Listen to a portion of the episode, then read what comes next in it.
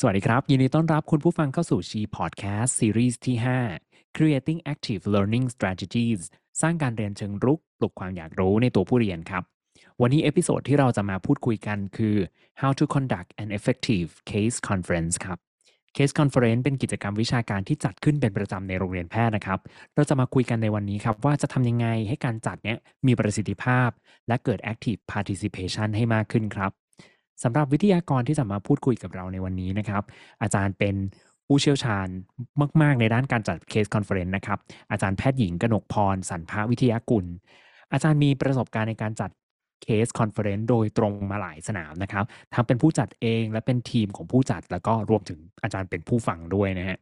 อาจารย์เป็นอาจารย์อายุรแพทย์คณะแพทยศาสตร์ มหาวิทยาลัยธรรมศาสตร์ อาจารย์จบการศึกษาแพทยศาสตร์บัณฑิต และศึกษาต่อด้านอายุรศาสตร์ และอายุรศาสตร์ต่อมไร้ท่อ จากคณะแพทยศาสตร์ศิริราชพยาบาล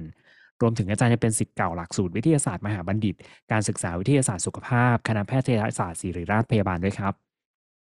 ปัจจุบันอาจารย์กำลังศึกษาต่อ Research Fellowship ณ Center of Endocrinology William Harvey Research Institute Queen Mary University of London ครับในวันนี้นอกเหนือจากประสบการณ์ในการจัด case conference ที่อาจารย์สั่งสมมาตลอดนะครับ อาจารย์ยังได้พกแนวทางและ tips ที่อิงจากหลักวิชาการมาแชร์กับเราในวันนี้ด้วยครับ วันนี้ผมดีใจแล้วก็ตื่นเต้นมาก ๆ นะครับ ที่จะได้มาพูดคุยกับอาจารย์ครับ ขออนุญาตสวัสดีอาจารย์กนกพร หรืออาจารย์ปอครับ สวัสดีครับ ค่ะ สวัสดีค่ะ ตื่นเต้นแล้วก็ดีใจมาก ๆ ที่จะได้มาพูดคุยกับอาจารย์นะครับ ทีนี้ผมก็จะขอถามอาจารย์เป็นคำถามง่าย ๆ ก่อนเวลาเราพูดถึง case conference เนี่ยอ๋อ case conference มันคืออะไร คนส่วนใหญ่นิยามมันว่ายังไงครับอาจารย์ค่ะจริง ๆ ก็พยายามหาอยู่นะคะ ว่าจริง ๆเขามีนิยามที่เป็นทางการหรือเปล่า ซึ่งพอเราไปคนจริง ๆ อะ จริง ๆเขามี เขามีคำที่ใช้อยู่หลายชื่อเหมือนกันนะคะ มีทั้งคำว่าเป็น case based learning case conference หรือว่า case based conference แล้วพอจริงๆ เข้าไปดูอะส่วนใหญ่เขาก็จะเขียนคล้ายๆกัน ซึ่งอันนี้ก็ตรงกับนิยามตามที่ตัวเองคิดก็คือ ก็จะเป็นกิจกรรมการเรียนรู้ที่ใช้เคส หรือว่ารายละเอียดของผู้ป่วยเป็นโครงหลักของเรื่อง แล้วก็จะมีรายละเอียดที่แตกต่างกันไปจะตื้นลึกแตกต่างกันไปตามจุดประสงค์ของกิจกรรมนั้น ๆ ที่ที่เราจะจัด ซึ่งจริง ๆ แล้ว ถ้าอยู่ในแวดวงวิทยาศาสตร์ทางการแพทย์ หรือว่าในโรงเรียนแพทย์อย่างเงี้ยค่ะ จริงๆมันมีหลายกิจกรรมมากเลยที่ที่เข้าข่าย คำว่า case conference นะคะ ถ้าเกิดยกตัวอย่างก็จะเป็นอย่างเช่น กิจกรรม morning report หรือว่า noon conference อันนี้จะมีจุดประสงค์หลักๆ เพื่อเป็นเหมือน monitor daily practice ของทีมผู้ดูแลการรักษา ซึ่งจริงๆแล้วเขายังอยู่ในระบบเทรนนิ่งของเราการที่เขามานำเสนอพูดคุยในรายละเอียดของผู้ป่วย ก็จะช่วยทำให้เราเราสามารถติดตามคุณภาพของการเรียนการสอนนั้นได้ หรือว่าถ้าเกิดจะเป็น ในแง่ของเคสที่มีปัญหาเป็น problem case discussion เช่น เพื่อร่วมกันแก้ไขปัญหาผู้ป่วยในช่วงเวลานั้นๆ เช่น grand round จะรับฟังความคิดเห็นของอาจารย์จากหลากหลายท่านความรู้แตกต่างกัน ก็ก็เป็นหนึ่งใน case conference เหมือนกัน หรือว่าที่เราอาจจะคุ้นกันก็อย่างเช่น interesting case conference ที่เราอยากจะโชว์เคสสวยๆ ให้ให้เด็กๆ นสพได้ได้เรียนรู้ในการ approach case ที่ typical ให้เขาจำโรคนี้ได้ตลอดไป อันนี้คือเป็นตัวอย่างแต่ว่าจริงๆ แล้ว common concept ที่มันอยู่ในทุกๆ รูปแบบนะคะ ก็จะแบ่งออกเป็น 3 ส่วนคร่าวๆ มันก็จะมี part แรกที่เป็น case presentation ก็คือบอกรายละเอียดของเคส แล้วก็ part ที่ 2 ก็จะเป็น detail case discussion ซึ่งอันเนี้ยจะแตกต่างกันไปแล้วในแต่ละกิจกรรม แล้วก็สุดท้ายสุดท้ายอันนี้ก็คือ teaching moment ก็จะเป็นคนที่ทำหน้าที่เป็น moderator หรือเป็น head ของผู้นำเสนอเองที่เขาจะ recap หรือว่าส่ง take home message ให้ผู้ฟังในเลเวลต่างๆ ที่อาจจะเข้ามา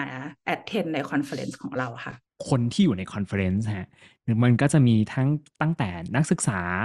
residency ที่เราต้องการมอนิเตอร์ แล้วก็มีอาจารย์ที่เข้ามาร่วมการเรียนการสอนด้วย แล้วอย่างนี้จริงๆ case conference เนี่ย มันมีไหมครับว่าแบบนี้จัดแบบนี้เหมาะกับคนกลุ่มนี้ จัดอีกแบบเหมาะกับคนอีกแบบ หรือว่าจริง ๆ เราสามารถจัดให้ออเดียนส์เราเป็นกลุ่มไหนก็ได้ ขึ้นกับหลาย ๆ องค์ประกอบนะคะ ถ้าเอาง่าย ๆ ถ้าเราลองยึดตามหลักที่เราคุ้นชินกัน OLE นะคะ O ก็คือ objective แล้วก็ L คือ learning process E คือ evaluation นะคะ คือถ้าเกิดเรายึดตาม O เอาตัวแรกพอเลย ถ้าเราตอบจุดประสงค์ข้อนี้ได้ว่าจริง ๆ แล้วจุดประสงค์ของกิจกรรมเนี้ยจัดไปเพื่ออะไร เราก็จะรู้ว่าใครควรจะต้องเข้าบ้าง ยกตัวอย่างต่อจากข้อที่แล้ว ถ้าเป็นการอภิปรายรายละเอียดเคสของผู้ป่วย จริง ๆ แล้วทุกคนที่เกี่ยวข้องเขาน่าจะมีโอกาสที่จะเข้ามาเพื่อ เพื่อช่วยกันดิสคัสหรือแชร์ความรู้ที่อาจจะสุดท้ายแล้วจะช่วยให้เขาเข้าใจคนไข้มากขึ้น หรือว่าส่งผลดีกับการรักษาของคนไข้ สมมติเรากำลัง discuss รายละเอียดเรื่องเคสคนไข้ ตั้งแต่นสพที่เขาเป็นคนรับเคสเอง จริง ๆเขาเขาน่าจะรู้รายละเอียดจริง ๆ อาจจะเยอะกว่าเราด้วยซ้ำจริง ๆเขาอาจจะเขาอาจจะช่วยเราได้ในบางมิติที่เราเข้าไม่ถึงคนไข้ แล้วก็ในผู้เรียนที่เลเวลสูงกว่านั้น เช่น resident หรืออาจารย์ก็จะ เติมความรู้หรือช่วยกัน discuss ในในใน part ที่อาจจะลึกลงไป หรือว่าถ้ามองในภาพกว้างออกไป เช่นเป็นกรณีที่เป็น problem case หรือว่าเป็น difficult case จริงๆอะค่ะ อันนี้เราอาจจะต้องการความเห็นที่กว้างออกไปจากฟิลของเรา เช่น ยกตัวอย่างตัวอย่างเป็นเป็นอายุรแพทย์นะคะ มันก็มีเคสไม่ใช่น้อยที่เราจะต้องการการปรึกษาทางฝั่งสัญญกรรม ฝั่งทางรังสีว่าเราจะเตรียมตัวกับคนไข้ยังไงดี รวมไปถึงทางพาโถได้ซ้ำอะไรเงี้ยค่ะ เราอาจจะต้องเชิญเขาให้มาช่วยให้ความเห็น ซึ่งอันนี้ก็จะเป็น background ของการที่มีกิจกรรม multidisciplinary team หรือว่า interdepartment conference ซึ่งจริงๆ แล้วพอไปดูเนี่ย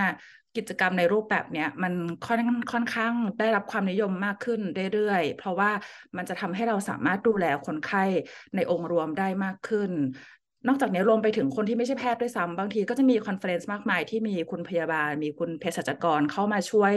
ช่วยเติมเต็มความรู้ในส่วนต่างๆ ก็จะตอบคำถามได้ว่าใครจะได้เข้ามาใน case conference นั้นบ้าง ก็เลยคิดว่าสำคัญที่สุดคือตัว O ค่ะ ขึ้นอยู่กับ Objective เป็นหลักว่าแล้วใครบ้างที่จะเข้า case conference นะครับ ทีนี้ผมก็เลยอยากรู้ว่าในมุมมองของอาจารย์นะอาจารย์มองว่าปริมาณคนหรือว่า ปริมาณขนาดห้องหรือว่าไซส์ประมาณไหน ที่อาจารย์คิดว่าเออเนี้ยมันเหมาะสมที่ที่ที่เราจะจับว่าเป็น case conference คือในในมุมมองผมเอ่อในเชิงการเรียนรู้ case conference ก็อาจจะมีตั้งแต่เล็กๆ เป็นแบบ grand round ไปจนถึงแบบใหญ่มาก ซึ่งมันจะมีจุดไหมครับ ว่าแบบถ้าใหญ่กว่านี้เราจัดเป็นแบบเป็นอีกรูปแบบหนึ่งไปเลย หรือว่าจริง ๆ มันไม่ไม่ได้มีข้อจำกัดเรื่องจำจำนวนคนหรือขนาด เคยอ่านก็คือไม่ได้มีเขียนไว้ค่ะว่า ว่าจะต้องเป็นไซส์เท่าไหร่ แต่ว่าสิ่งที่จะตามมาคือสมมติว่าถ้าเกิดเป็นคนที่จำนวนเล็กหน่อย เราก็จะมีพื้นที่ให้ discuss ได้อย่างกว้างขวางเนี่ยค่ะ แต่ถ้าเกิดเป็นกลุ่มที่ใหญ่ขึ้นมา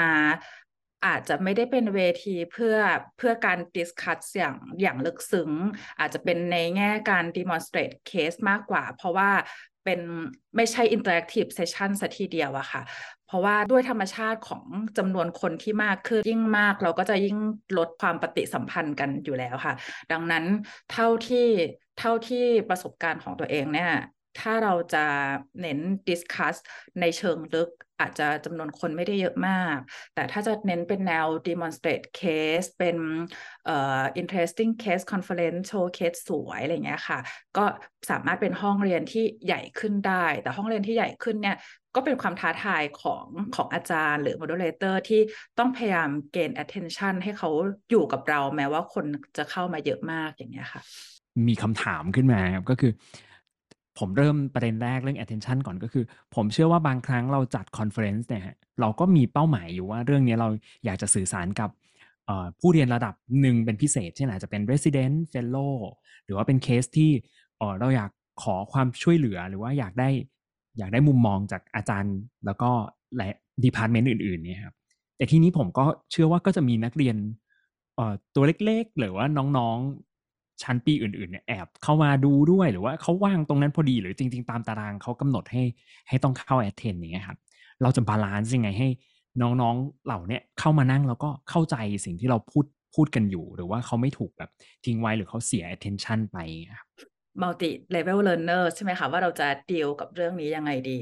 โดยส่วนตัวคิดว่าทุกคนสามารถมีส่วนร่วม ในในการเข้า case conference ได้ ทุกคนสามารถได้ประโยชน์จากการใช้เวลาส่วนหนึ่งของเขาเข้าไปเข้ามา attend กับเราได้ แล้วแต่ว่าเขาปักหมุดในใจเอาไว้ยังไง แล้วเราอะปักหมุดในใจว่าเราจะให้อะไรเขาบ้าง ถ้าเกิดสมมติว่ายกตัวอย่างง่าย ๆ ถ้าถ้าเป็น case conference ที่ที่ เราจะมีนสพเข้ามาฟังด้วย ดีไหมนะ ถ้าเรามองในมุมนสพเนี่ยเขาได้ประโยชน์จากการที่เขามาฟังอาจารย์หรือพี่ resident discuss เรื่องพื้นฐานซักประวัติตรวจร่างกายแน่ ๆ รวมถึงเขาก็จะได้มองเห็นแนวทางการคิดวิเคราะห์แยกโรค แบบที่คนที่โตกว่าเขาจะคิดยังไงอย่างเงี้ยค่ะ แล้วก็แต่ในส่วนที่รายละเอียดที่ลึกลงไป หรืออาจจะยากเกินไปสำหรับเขาอะจริง ๆ ถามว่าเขายังได้ประโยชน์ไหม เขาจะยังได้ประโยชน์ เพราะเขาจะทำให้เขาสามารถกลับไปอ่านหนังสือ แล้วมันต่อติดได้ง่ายขึ้น เพราะว่าต้องยอมรับว่าว่าคุณหมอเด็ก ๆเขา เอาความรู้มาดิสคัสรายงานกับเราเนี่ยมาจากการที่เขาอ่านหนังสือเองล้วนๆเลยเขาเขายังไม่เห็นภาพในโลกของความเป็นจริง ว่าจริง ๆ มันมันทำมันทำได้จริง ๆ หรือเปล่าเขาทำแบบนี้กันหรือเขาทำแบบอื่นกัน ซึ่งอันเนี้ยมันทำให้เขามองเห็นภาพของของของคนไข้ได้ชัดเจนขึ้น ทีนี้ เราก็ถ้าเราวางเนื้อเรื่องให้มันได้ follow ไปตั้งแต่ตั้งแต่ตอนแรก ให้ทุกคนจูนอินว่ามีจุดตั้งต้นที่เหมือนกัน เขาก็จะสามารถ attend กับเราได้ engage กับเคสที่เรานำเสนอได้ แต่ว่าในทางกลับกันสมมุติ เราอยู่ในมุมที่เป็นคนที่โตกว่า เช่น resident fellow หรือต่อให้เป็นอาจารย์ท่านอื่น พอเราโตขึ้นน่ะ จริง ๆ ต้องยอมรับว่าสิ่งที่เรามองหาใน case conference ไม่ใช่ ไม่ใช่ guideline ใหม่ ๆ ซึ่งเราสามารถหาได้นอกห้องเรียนแค่คลิกใน Google ก็มี guideline ขึ้นมาแล้ว จริง ๆ สิ่งที่เรา หายไประหว่างทางอะอาจจะเป็น basic knowledge ซึ่งจริง ๆ แล้วมันทำให้เราเข้าใจความรู้พื้นฐานของโลกนั้นๆน่ะได้ง่ายขึ้นโดยไม่ต้องท่องจำแล้วทำให้เราสามารถไปอ่านไกด์ไลน์นอกห้องได้ ดังนั้นโดยส่วนตัวถามว่า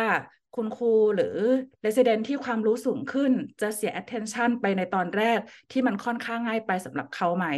ส่วนตัวก็ยังคิดว่าไม่ มันแล้วแต่ว่าเราจะวางโครง outline เป็นยังไง เราไม่ปิดโอกาสดีกว่า เราไม่ปิดโอกาสให้นสพเข้ามาในเข้ามาใน conference เพราะเรารู้สึกว่าเขายังได้ประโยชน์ แล้วเขาก็ไม่ได้ทำให้ conference ของเราน่าเบื่อหรือง่ายเกินไป เพราะว่าเราก็จะมี multi level ของ knowledge ของเราล้อไปตามผู้ที่เข้ามาใน conference เหมือนกันค่ะ แต่ว่าอาจจะมีอาจจะมีบางจุดที่อาจจะเป็นข้อ concern นิดนึงเลยเลยเป็นทำให้เป็นสิ่งที่ดีเบตกันว่าเด็กๆเเขาควรจะมาเข้ากับเราไหม เช่นอย่างที่อาจารย์ป่าบอกเมื่อกี้ค่ะ เขามีอาจจะมีอย่างอื่นที่สำคัญกว่านี้หรือเปล่า เช่น การอยู่บนวอร์ดได้เห็นคนไข้ การอยู่ใน OR ได้เห็นว่าอาจารย์ดูคนไข้ใน OR ยังไง มันมันต้องชั่งกันว่าการที่เขามาฟังอันนี้ มันอาจจะเป็นเวลาที่ตรงกันอันไหนเขาจะได้ประโยชน์มากกว่า ดังนั้น เราก็ไม่รู้ว่าที่เขามานั่งหนึ่งชั่วโมงรงนี้มันจะเสียเวลาหรือเปล่าเนาะกับอีกอันหนึ่งคือ ถ้าจะทำถ้าเขาไม่สามารถเข้ามาได้ตลอดเวลาจริง ๆ แต่เขาอยากเข้ามาจริง ๆ เขาไม่ใช่เป็น primary objective ที่เราต้องการสื่อความรู้ให้ เราต้องพยายามจัด environment ให้เขาไม่ได้รบกวนคนฟังหลักของเรา ไม่งั้นกลายเป็นว่าคนที่เราตั้งใจจะให้เข้า conference โดนรบกวน attention จากการเข้าออกของของน้องๆ ก็ต้องพยายาม balance กันว่า เอาใครเป็นหลักอะไรอย่างเงี้ยค่ะ เมื่อกี้อาจารย์พูดถึงเรื่องของการชั่งน้ำหนักว่า สมมติว่าเขามีหน้าที่อย่างอื่นที่เขาสำคัญกว่า แล้วเขาอาจจะได้เรียนรู้เยอะกว่าเทียบกับการมาเข้า conference หนึ่งชั่วโมงสองชั่วโมงหรืออะไรก็ตามแต่เนี่ยฮะแล้วจริง ๆ เวลาเราจัด case conference เคสหนึ่งเราเรามีเป้าหมายในเชิง เช่น ระดับความรู้ที่ผู้เรียนควรจะได้รับ ไหมครับ เช่นแบบว่าเออเขาก็น่าจะได้เป็นส่วนของความรู้ knowledge หรือว่าเขาอาจจะได้อ่อ skill บางอย่างหรือจริงๆ มันเป็นเรื่องของ feedback เป็นแบบเลเวลไหนที่ที่เราจะมองว่า case conference เนี่ยพาไปถึงนะครับในในในเชิงระดับความรู้ จริงๆ แล้วคิดว่า การเข้า case conference ผู้ฟังที่เข้ามาทั้งหมดอะค่ะจริงๆ น่าจะได้ประโยชน์ในในทั้ง 3 ส่วนนี้ อันแรกเลยถ้าเป็น knowledge อันเนี้ยได้แน่ๆ เพราะว่ามีคนมาพูดรายละเอียดให้ฟังได้แนวทางการคิดวิเคราะห์รักษาผู้ป่วยไป จริงๆ knowledge ที่เราอยากได้คือแนวทางการ approach คนไข้ มันไม่มันไม่เป๊ะๆหรอกค่ะ แต่ว่าสุดท้ายแล้วเขาจะได้แนวทางที่เขาไปเจอคนไข้คนใหม่ที่ไม่เหมือนกัน แต่เขาก็ยังรักษาคนไข้ได้ หรือเขาจะรู้ว่าแล้วเขาจะไปเปิดหนังสือที่ไหน ตามแนวทางการคิดแบบนี้นะคะ อันที่สองถ้าเป็น skill หลักๆ เข้าใจว่าในเวลาที่อาจจะไม่ได้ยาวมาก ครึ่งชั่วโมง หนึ่งชั่วโมง skill ที่ต้องมีแน่ ๆ คือทักษะการสื่อสารแล้วก็รับสารเพื่อให้จับใจความให้ได้ แล้วไปต่อใน step ที่อาจจะยากขึ้นในช่วงท้าย ๆ ของ conference ถัดมาที่คิดว่า skill หนึ่งที่ตอนพอจบมาเรารู้สึกว่าได้เยอะมากก็คือ ถ้าเราได้เข้าไป attend conference ที่เป็นสหสาขาวิชาชีพนะคะ บางทีเราจะรู้สึก amazing มากกับ แนวการคิดหรือวิธีการสื่อสารของบุคลากรที่นอกเหนือจาก field เรา เช่น อย่างเช่น ไปคุยกับคุณหมอ Fam Med หรือว่าไปคุยกับนักจิตวิทยาเขาจะมีคำพูดที่โอ้โหเปิดโลกเรามากเลย คุณนักโภชนาการเขาเขาแนะนำคนไข้ยังไงนะทำไมคนไข้ถึงยอมทำตามแบบนี้ค่ะ จริงๆแล้วทักษะด้านการสื่อสารเนี่ยได้เยอะมากๆ จากการเข้า conference ไม่ว่าจะเป็นรูปแบบไหน สุดท้าย attitude อันนี้ต้องยอมรับว่าได้เยอะกว่าเลคเชอร์แน่ ๆ บางคนอาจจะได้ role model ในการที่จะ approach คนไข้เจ๋ง ๆ ไปจากการเข้า conference สักครั้งหนึ่งเลยก็ได้เหมือนกัน คือบางทีพอเราเห็นว่า case conference มีประโยชน์ ผมก็จะเห็นว่าในในบางภาควิชาหรือว่าในบางบาง rotation เนี่ย เราก็จะมี case conference ทั้งที่เป็น case conference แบบเป็น annual meeting ใหญ่ ๆ เลย แล้วก็เป็น case conference ที่มียิบย่อยอยู่ ตามสัปดาห์ต่างๆ หรือว่าเป็นแบบ routine case conference อย่างเงี้ยนะครับแล้วก็จะมี case conference ที่เป็น MM ที่อาจจะมาทีละเดือน นี่ผมก็เลยอยากรู้ว่า เอ๊ะเรามีไหมว่าระยะเวลาที่เหมาะสมจำนวนครั้งที่เหมาะสมในการจัดแบบว่า conference ให้มีประสิทธิภาพอย่างเงี้ยครับ จริงๆมีคนเขียนไว้นะคะในในใน systematic review มีคนเขียนว่า แต่ว่าข้อมูลที่เยอะๆ น่าจะเป็นพวกเอ่อ พวก daily routine พวก morning report noon report นะคะเขาบอกว่าจริง ๆ ควรจะต้องจัดอย่างน้อย 3-5 ครั้งต่อสัปดาห์ เพื่อให้มันคงความเป็นเดลี่เอาไว้ในด้วยด้วยตัวของลักษณะกิจกรรมของมัน แต่พอเราจัดบ่อยอะสิ่งที่ตามมาคือเวลาแต่ละครั้งอะอาจจะไม่ได้เยอะมาก เช่น เช่นเขาก็จะอยู่ในช่วงเรนจ์ตั้งแต่ 30ถึง60 นาที ซึ่งมันก็จะแปรผกผันตามกัน ข้อมูลส่วนส่วนอย่างอื่น เช่น อาจจะเป็นอันที่ยาวกว่า เช่น demonstrate case หรือว่า MM อย่างเงี้ยค่ะ ต้องยอมรับว่าอันที่ไม่ใช่พวก morning report เนี่ย มันมันต้องเอาให้จบเคสตั้งแต่เริ่มจนจบ หรือมันต้องมี part ที่ต้องเผื่อเวลาไว้ discussion อันเนี้ยด้วยตัวลักษณะกิจกรรมของมันมันใช้เวลาค่อนข้างนานหนึ่งถึงบางทีไปถึงสองชั่วโมง ถ้าเคสมันค่อนข้างมีปัญหา ก็มันจะทำให้เราจำกัดด้วยตัวเองว่ามันต้องไม่เกิดขึ้นบ่อย ค่ะแต่ทีนี้คือถ้าเป็นในแนวของ post g r a d ปกติเราเชื่อว่าในทุกๆสถาบันนะคะ เขาก็จะมีวางการวางเอาไลน์เอาไว้ ตั้งแต่ก่อนเปิดปีการศึกษา ว่าจริงๆ แล้วจะต้องจัดกิจกรรมอะไรบ้าง แล้วก็เข้าใจว่าในในหลักสูตรของส่วนกลางค่ะ เขาก็จะมีกำหนดขั้นต่ำเอาไว้ ว่าแต่ละสถานที่จะต้องจัดกิจกรรมอะไรบ้าง เพื่อคงความเป็น academic ในระบบ training เอาไว้อย่างเงี้ยค่ะ โดยที่มันก็จะถูก กรอบไปแล้วว่าเรามีขั้นขั้นต่ำเท่าไหร่ ส่วนว่าจะสูงสุดกี่ครั้งต่อปี อันเนี้ยเราต้องขึ้นอยู่กับบริบทแล้วค่ะว่าไหวแค่ไหน ต้องต้อง balance กันระหว่างฝั่ง academic กับฝั่งฝั่ง service ค่ะ ในมุมมองผมในเชิง facilitator หรือว่า moderator เนี่ยบางทีเราก็มีสองขาว่าไอ้คนที่จัดหรือว่าคนที่เป็น head เนี่ยน่าจะเป็นคนเดิมๆที่แบบว่า circulate เดิมๆ หรือจริง ๆ เราควรเปลี่ยนเป็นอาจารย์ท่านใหม่ ๆ ขึ้นมาแบบ circulate เป็น moderator เป็น facilitator อย่างเงี้ยครับ อาจารย์มีมุมมองตรงนี้ว่ายังไงบ้างครับ จริงๆแล้วคิดว่านะคะ คิดว่าด้วยความสามารถของอาจารย์ทุกท่านนะคะ คิดว่าทุกคนน่ะสามารถสามารถช่วยดำเนินกิจกรรมนี้ได้อยู่แล้ว โดยที่ใช้คำว่าเป็นทีมทีม moderator น่าจะดีกว่า เท่าที่ในความรู้สึกของตัวเองอะค่ะ คิดว่า ที่เราใช้คำว่าทีมไม่ไม่ใช่ทุกคน เพราะว่าเราจะได้จูนกันให้เข้าใจตรงกันว่ากิจกรรมแบบนี้เราจะเป้าหมายยังไงเพื่อให้เพื่อให้เอ่อมันเป็นในโทนเดียวกันอย่างเงี้ยค่ะ แต่ว่าทีมที่ทำกิจกรรมนี้เขาไม่ได้ทำ conference ทุกทุกทุกอัน เราก็จะเปลี่ยนมีทีมที่แตกต่างกันไปทีม undergrad ทีม postgrad อะไรเงี้ยค่ะ แล้วก็ จริง ๆ ทุกคนน่าจะมีมีมีส่วนช่วยในการมาวนอันเนี้ย เพื่อเพื่อที่จะเขาก็จะยังคง keep ความรู้ของเขาทั้งในฝั่งที่เป็น academic แล้วก็ฝั่ง service แล้วก็มากไปกว่านั้น ถ้าเกิดเป็นตัวเองเนี่ย สมมุติว่ามาเข้าฟังเคส conference แต่ว่าไม่ได้เป็นเคสที่ตัวเองเคยดู มันก็จะเหมือนเรากำลังมองคนไข้ในในตาอีกคู่หนึ่งในอีกบริบทหนึ่ง มันอาจจะทำให้เรามีมุมมองการเห็นเคสที่แตกต่างกันไป ก็เป็น exercise challenge ในในอีกรูปแบบหนึ่งอะค่ะ เพราะฉะนั้นเรา เปลี่ยน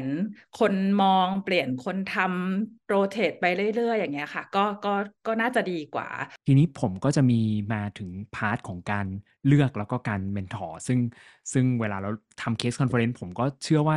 ในมุมของอาจารย์เอง แล้วก็ในมุมของผู้เรียนเองเนี่ยมันก็เป็น part ที่ตื่นเต้นมากเวลาที่เราจะหยิบหรือดึงเคสสักเคสหนึ่งขึ้นมาเนี่ยอาจารย์มีแนวทางในการแบบ โค้ชหรือว่าเลือกไหมครับว่าเคสอย่างนี้ควรมาหรือว่ามันเป็นไปตามตารางที่ล็อกไว้ว่าวันนี้รอบนี้มันต้องเป็นเคสเกี่ยวกับเรื่องนี้ หรือจริง ๆ มันมีวิธีการที่ effective ในการเลือกเคสที่เราจะเอามาแบบใช้เรียนรู้เนี่ยก็คำถามแรกสุดเลย คิดว่าจะเลือกเคสแบบไหนก็จะขึ้นอยู่กับวัตถุประสงค์ตั้งแต่ตอนแรก ว่าจะเน้นเป็นเคสที่มีปัญหาหรือเป็นเคสที่โชว์จริง ๆ เคสที่มีปัญหาก็ต้องยอมรับว่า ความตั้งใจเราคืออยากรักษาคนไข้ให้ให้เขาหาย เพราะฉะนั้นเคสที่มีปัญหาก็คือเป็นเคสในช่วงเวลานั้นจริง ๆ ที่ที่คุณหมอ resident เขาอาจจะคิดว่าเออเขาต้องการความเห็นจากจากอาจารย์หลาย ๆ ท่านอะไรเงี้ยค่ะ ถ้าเป็นเคส interesting case สวยงามเนี้ยค่ะ จริง ๆเขาจริง ๆ คุณหมอเขาก็จะมี แก๊งเพื่อนเขาแก๊งกรุ๊ปเขาอยู่ดีค่ะว่ามีเคสสวยที่ในช่วงนี้อะไรเงี้ยค่ะ ถ้าเขาไม่มีก็เป็นหน้าที่ของอาจารย์ที่เป็นที่เป็น facilitator ดังนั้นก็จะกลับกลับมาสู่คำคำถามที่แล้วว่า เลยเป็นสาเหตุว่าทำไมเราถึงต้องมี facilitator ประจำประจำ case conference เพื่อที่จะคอย backup คุณหมอเขาในกรณีที่เขาตั้งแต่เลือกเคสเลยค่ะว่าว่าจะเลือกเคสแบบไหน ทีนี้พอเขา เลือกเคสได้แล้วอะค่ะ หน้าที่หลังจากนั้นค่อนข้างสำคัญนะคะสำหรับอาจารย์ก็คือ ดูว่าไม่ได้ยากเกินไป ไม่ใช่เป็นสิ่งที่จริง ๆ เขาไม่ควรรู้ แต่ว่าเรากำลังพยายามฟอร์สให้เขาทำเคสนี้อะไรอย่างนี้ค่ะ เราก็กลับมาสู่ uh, learning objective ของหลักสูตรนั้น ไม่ว่าจะเป็น undergrad หรือ postgrad หรือต่อให้เคสมันยากมาก เราก็กลับมาที่ว่าเออเราเป็น basic approach จากจากตั้งต้น อาจจะไปทัชตรงที่มันยากน้อยๆ แต่ว่าไอ้ที่เขาควรรู้อะเขาต้องได้กลับไปจริง ๆ ดังนั้นก็อันนี้ก็จะเป็นหน้าที่ของเมนทอร์ซึ่งค่อนข้างสำคัญมาก แล้วก็วางเอาไลน์กันคร่าวๆ ให้ให้ผู้ที่เขาเตรียมเคส ให้เขาปล่อยพลังออกมาให้สุดก่อน แล้วก็หน้าที่เราก็คือช่วยตกแต่งให้มันอยู่เอาในเอาไลน์ที่มันควรจะเป็น แล้วก็กลับมาสู่ว่า audience เราเป็นใครหมอเขาพลาด บางส่วนที่อาจจะต้องเติมให้นศพ.หรือเปล่าในช่วง part แรกอะไรอย่างเงี้ยค่ะ เพื่อให้ยังเป็น multi learner conference ได้อยู่ ไม่ได้มีใครเสีย attention ไประหว่างทาง สุดท้ายแล้วก็เอ่อ recap ในตอนสุดท้ายว่าในแต่ละคนควรได้อะไรไปอย่างเงี้ยค่ะนี้ผมผมก็น่าจะมาสู่ช่วงคำถามท้ายๆสุดท้ายแล้วครับว่าเออแล้วเวลาเราจัดนะครับ อาจารย์มองว่ามันมี common pitfalls หรือว่ามันมี challenge อะไรบ้างเวลาที่เราทำ case conference นะครับออที่ที่เราต้องระวังในฐานะแบบผู้จัดนี่ครับ อันที่เจอบ่อยมากๆนะคะ ซึ่งตัวเองตอนจบมาแรกๆก็ก็ยอมรับว่าเป็นเหมือนกัน คือเราเตรียมเนื้อหามาเยอะมาก อยากใส่ทุกอย่างเข้าไป เพราะฉะนั้นเนื้อหามันก็จะทั้งทั้งเยอะทั้งยาว แล้วก็พอมันเกินจุดที่คนฟังเขารับได้แล้วอะกลายเป็นว่าเขาออกไปจากคาบนั้นอะเขาอาจจะไม่ได้อะไรเลยก็ได้ คือมัน overwhelm ไปหมดเลย attention เขาเสียไปแล้ว หรือว่าอีกกรณีหนึ่งก็คือ ตรียมมาพอดีเป๊ะให้เวลา 60 นาที มี 60 สไลด์ ฉันทำได้แน่นอนพูดหนึ่งนาทีต่อสไลด์อย่างเงี้ยค่ะ จริง ๆ มันมันน่าจะไม่ไม่ไหว เพราะว่าอย่าลืมว่าเนี่ยเป็น session case conference case discussion ในในบางที่เขาเรียกกันแบบนี้ ดังนั้นเราต้องเผื่อเวลาสำหรับการ discuss บางประโยคที่เราอาจจะไม่ได้คิดว่ามันเป็นปัญหาด้วยซ้ำแต่เอ้ยนี่มันเป็น point ของ discussion นะ เราต้องเผื่อเวลาตรงตรง part นี้เอาไว้ด้วย แล้วก็ pitfall อีกอย่างหนึ่งที่เจอบ่อยก็คือเป็นเรื่อง attention ค่ะ จะเห็นว่าวันนี้เราพูด attention กันค่อนข้างเยอะมาก เพราะว่าถ้าถ้าเรา มันเป็นกิจกรรมที่อาจจะต้องการการ participate ในในบางครั้ง ถ้า attention เสียไปคนที่เป็น facilitator ก็จะเก้อเก้อนิดนึง หรือผู้ฟังก็อาจจะไม่ได้ไม่ได้ความรู้อะไรที่เราอุตส่าห์เตรียมไปนำเสนอให้เขาได้ซ้ำเพราะฉะนั้นถ้าเกิด attention มันเสียก็น่าจะไม่ดี นั้นเราจะแก้ไขปัญหาตรงนี้ได้ยังไงก็คือ สองอันแรกเลยค่ะก็คือเตรียมเนื้อหามาให้เหมาะสมในผู้ฟังในทุกๆ ทุกๆระดับ แล้วก็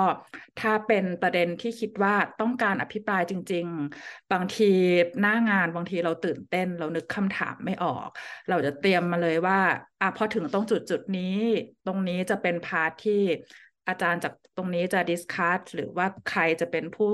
discuss ประโยคที่คำถามที่เราติดอยู่ในเคสนี้อะไรเงี้ยค่ะ ก็คือเตรียมเตรียมประเด็นอภิปรายเอาไว้เลยในในวันนั้นจะได้ไม่ไม่มีปัญหา dead air ขึ้นมา แล้วก็สุดท้ายอันนี้เป็นยุคของที่เรามี online conference เป็นหนึ่งในเป็นหนึ่งใน conference ที่เราจัดกันบ่อยๆ บางทีอาจจะเป็นออนไลน์ล้วนหรือเป็นไฮบริด ทีนี้ pitfall ที่ยังยังคงเจออยู่ก็คือเป็นเรื่องความพร้อมของ ของออนไลน์ สัญญาณดีไหม ถ้ายิ่งอยู่ต่างที่กัน discuss จากคนละที่กันยิ่งทำให้ต้องเผื่อใจเผื่อเวลาของการ discussion ไปอีกค่ะ เพราะฉะนั้นก็คือต้องพยายามเช็คความเรียบร้อยสัญญาณอินเทอร์เน็ต แล้วก็ลองซักซ้อมกัน ทั้งหมดเนี้ย pitfall ทั้งหมดเนี่ยจริง ๆ จะแก้ปัญหาได้ด้วยการซักซ้อม ตัวเองแล้วก็ซักซ้อมกับทีมที่ที่ที่เป็นผู้ดูแลเคส conference เนี่ยค่ะ เพื่อที่จะทำให้มัน smooth แล้วพอมัน smooth แล้วก็สุดท้าย attention ก็จะสามารถ achieve ได้ตลอดทั้ง conference ค่ะ ชอบทุกประเด็นเลยที่อาจารย์ raise ขึ้นมานะครับ แล้วก็เรื่องของ attention เนี่ยก็ถูก solve ด้วยด้วยด้วยหลายอย่างอย่างที่เราที่เราเตรียมมา ทีนี้พอเราปิดท้ายก็จะต้องปิดท้ายด้วย ด้วยตัว e ค่ะ OLE ของเรานี่จริงๆ case conference นี่มันจำเป็นต้องมี evaluation ไหมครับ หรือว่าเราจะต้องดูไหมว่าคนเรียนมี engagement ไหม achieve ระดับไหนอย่างเงี้ยครับ อาจารย์มองประเด็นนี้ว่ายังไงครับจริง ๆ evaluation นี่มองได้หลายหลายมิตินะคะ เราอาจจะเห็นบาง บาง conference ที่มีแจกใบประเมินถ่ายคราบ อันนี้น่าจะเป็น evaluation สำหรับสำหรับผู้ดำเนินการอภิปราย ก็ถามว่าจำเป็นไหมก็ยังจำเป็นอยู่ เพราะว่าเราจะได้รู้ว่ามันมีอะไรที่คุณหมอที่อภิปรายเขายังขาดไป อันนี้ก็จะเป็น feedback ที่ที่ค่อนข้างดี แต่ว่าเราอาจจะอยากให้ ฟอร์มอันนั้นที่ได้รับตอบกลับมาค่ะ ไม่ใช่แค่การ marking ให้คะแนน แต่อาจจะต้องเป็น free text ที่ให้ข้อเสนอแนะเขาด้วยว่าเขายังขาดอะไรไป จะได้ปรับแต่งได้ตรงจุดมากขึ้น หรือต่อให้เป็นใน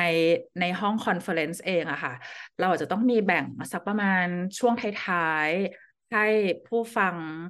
มีการ feedback หรือว่า reflect ว่า เออมันยังมีอะไรที่เราคิดว่าเรายังไม่ได้ตอบโจทย์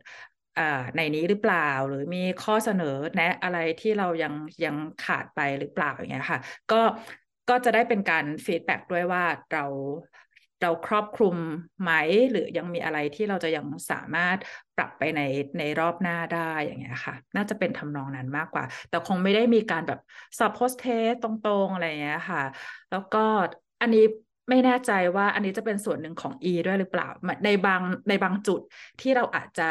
เรียก attention ด้วย หรืออยากจะสาวเสียงผู้ฟังด้วยว่าคิดกับคิดกับคิดกับสิ่งนี้ประเด็นนี้ยังไงอย่างเงี้ยค่ะ เราจะถามเขาได้นะคะนนี้ก็เป็นหนึ่งในอาจจะเป็นการการประเมินผู้ฟังด้วย